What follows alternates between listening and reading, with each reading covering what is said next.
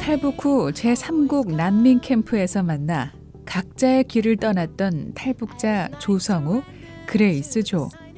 난민 캠프에서는 한 달이라는 짧은 시간의 만남이 있었지만 헤어진 후 전화와 이메일을 주고받으며 두 사람의 관계는 친구에서 연인으로 발전했습니다.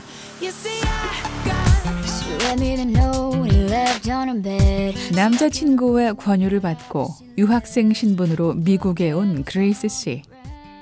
그레이스 씨는 미국에 오자마자 적지 않은 문화 충격을 받았다고 말합니다.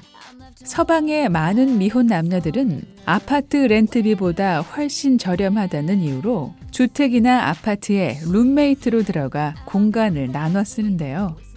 그레이스는 조성호 씨를 방문했을 당시의 기억을 이렇게 떠올렸습니다. Oh 사는 모습 보니까 어떠셨어요?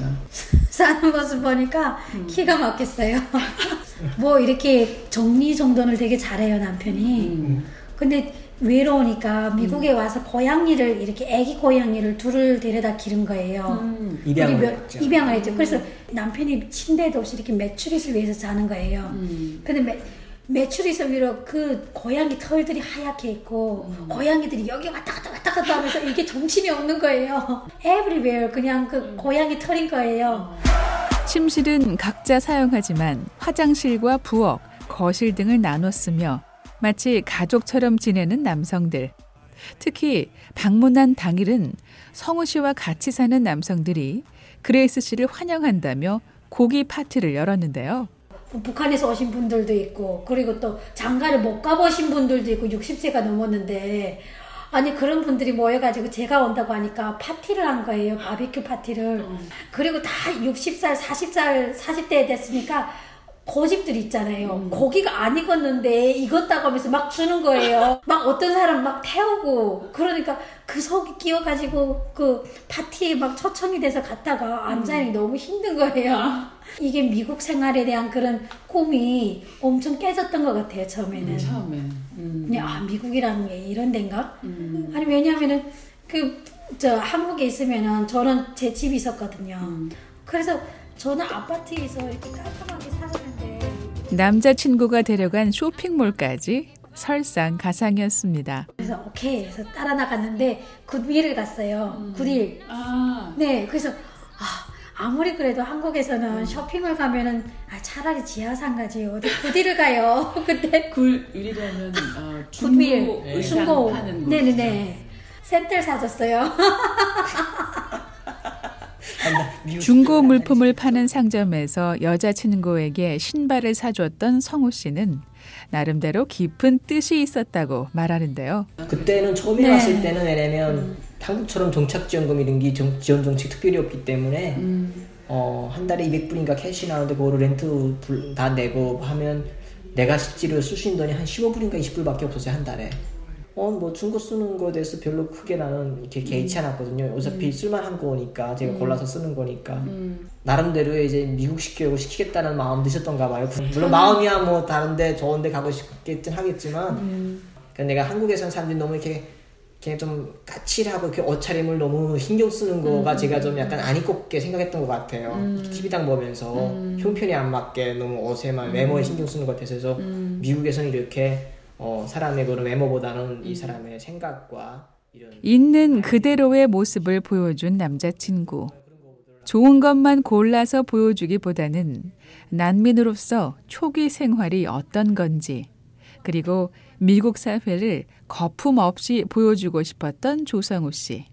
그 덕에 그레이스 씨는 난생 처음 와본 미국이란 나라에 대한 기대감은 줄었지만 지금 생각하면 잊지 못할 재미있는 추억이었다고 말합니다. 2011년 미국에 입국했고 이듬해 여자친구와 함께 그렇게 조성우 씨는 제2의 고향 켄터키를 떠나 버지니아 주로 이사했습니다. 켄터키 주와는 분위기가 전혀 다른 버지니아에서 학업과 일을 병행했던 조성우 씨. 자신을 믿고 미국이란 나라에 주저앉고 와준 여자친구를 위해 중대한 계획을 세우고 있었습니다.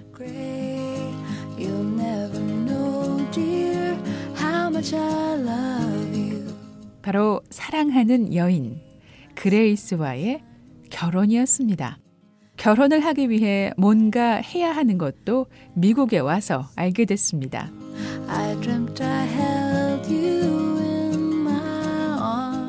청혼하셨어요? 했죠. 어떻게 하셨어요? 왜 웃으세요? 너무 웃겨가지고요. 어떻게 하셨어요? 그, 이렇게 가서 보니까 제가 그 차를 봤는데 거기에 어떤 반지가 있는 거예요. 그래서 속으로 딱 보고 아 프로포즈 하자는 하려는가 보다. 저는 지금 딱 생각을 한 거예요. 그랬는데 음, 그 오션시리에 갔다가 음. 이게 자기가 이렇게 생각했던 그런 환경이 아니었어요. 되게 썰렁했어요. 음. 그 바닷가가. 2012년 어느 여름날 해변에 놀러 갔다 우연히 남자친구가 준비해 놓은 반지를 보게 된 그레이스 씨. 분명 자신에게 줄 거라 생각했었지만 그날 이후 두 달이 지나도 반지를 받지 못해 무척 의아했었다고 말하는데요. 그러다 두 사람은 큰 사고를 경험했습니다. 그 밤에 이렇게 운전을 하다 보니까 이 트레일러가 그 라인을 이렇게 넘어와가지고 저희 차를 이렇게 옆으로 긁은 거예요. 그래서 거기 첫 번째 사고였고, 그래서 세워서 나가는데 이게 갓길에서 빨리 나가야 하잖아요. 음. 근데 빨리 못 나갔어요. 뒤에 오는 차가 엄청 빨리 달라온 거예요. 음. 하이웨이에서. 어. 그 뒤에 차가 또 저희를 또 받았어요. 그래가지고 2차 충돌 사고가 난 거예요. 예상치 못한 사고로 두 사람은 병원으로 실려갔고 차는 반토막이 났지만 다행히도 다친 것은 없었는데요. 여자친구에게 줄 반지를 준비한 지 두 달이 지나도 적당한 상황을 찾지 못해 청혼을 미뤘었던 조성우 씨는 사고가 난 바로 다음 날 목에 보조대를 한 채로 청혼 계획을 강행했습니다. 잠깐 나가세요. 그래서 왜 하니까 아 일단 나가자 이거 쭉 걸어 나갔는데 거기 보니까 이런 어그 그 정자 같은 데다가 아파트 정자 같은 데다가 막 불을 켜놓고 그리고 촛불이 있고 촛불을 이렇게 길을 쭉 만든 거예요. 정말요? 그 가세요. 한번 가보자 가보자 하는 거예요. 예, 가봤어요. 가보니까 장미가 막 있는 거예요. 막 바퀴줄에 있는 거예요. 그래서 갔는데 조금 있다가 노래가 나오는 거예요. 그 사람 이름 어떤가? 이장. 이장의 나 그대에게 모두 드리리 이 노래가 나오는 거예요. 반지 반지가 제가 그 7월달에 봤던 반지가 어. 그 위에서 떨어지는 거예요. 내려오는 거예요. 훈이 서치고는 당신 당기면 내려게끔 됐지 아, 디자인을 정자에다가 그리고, 그리고 데리고 가가지고 막 그 노래를 막 이렇게 그러는 거예요.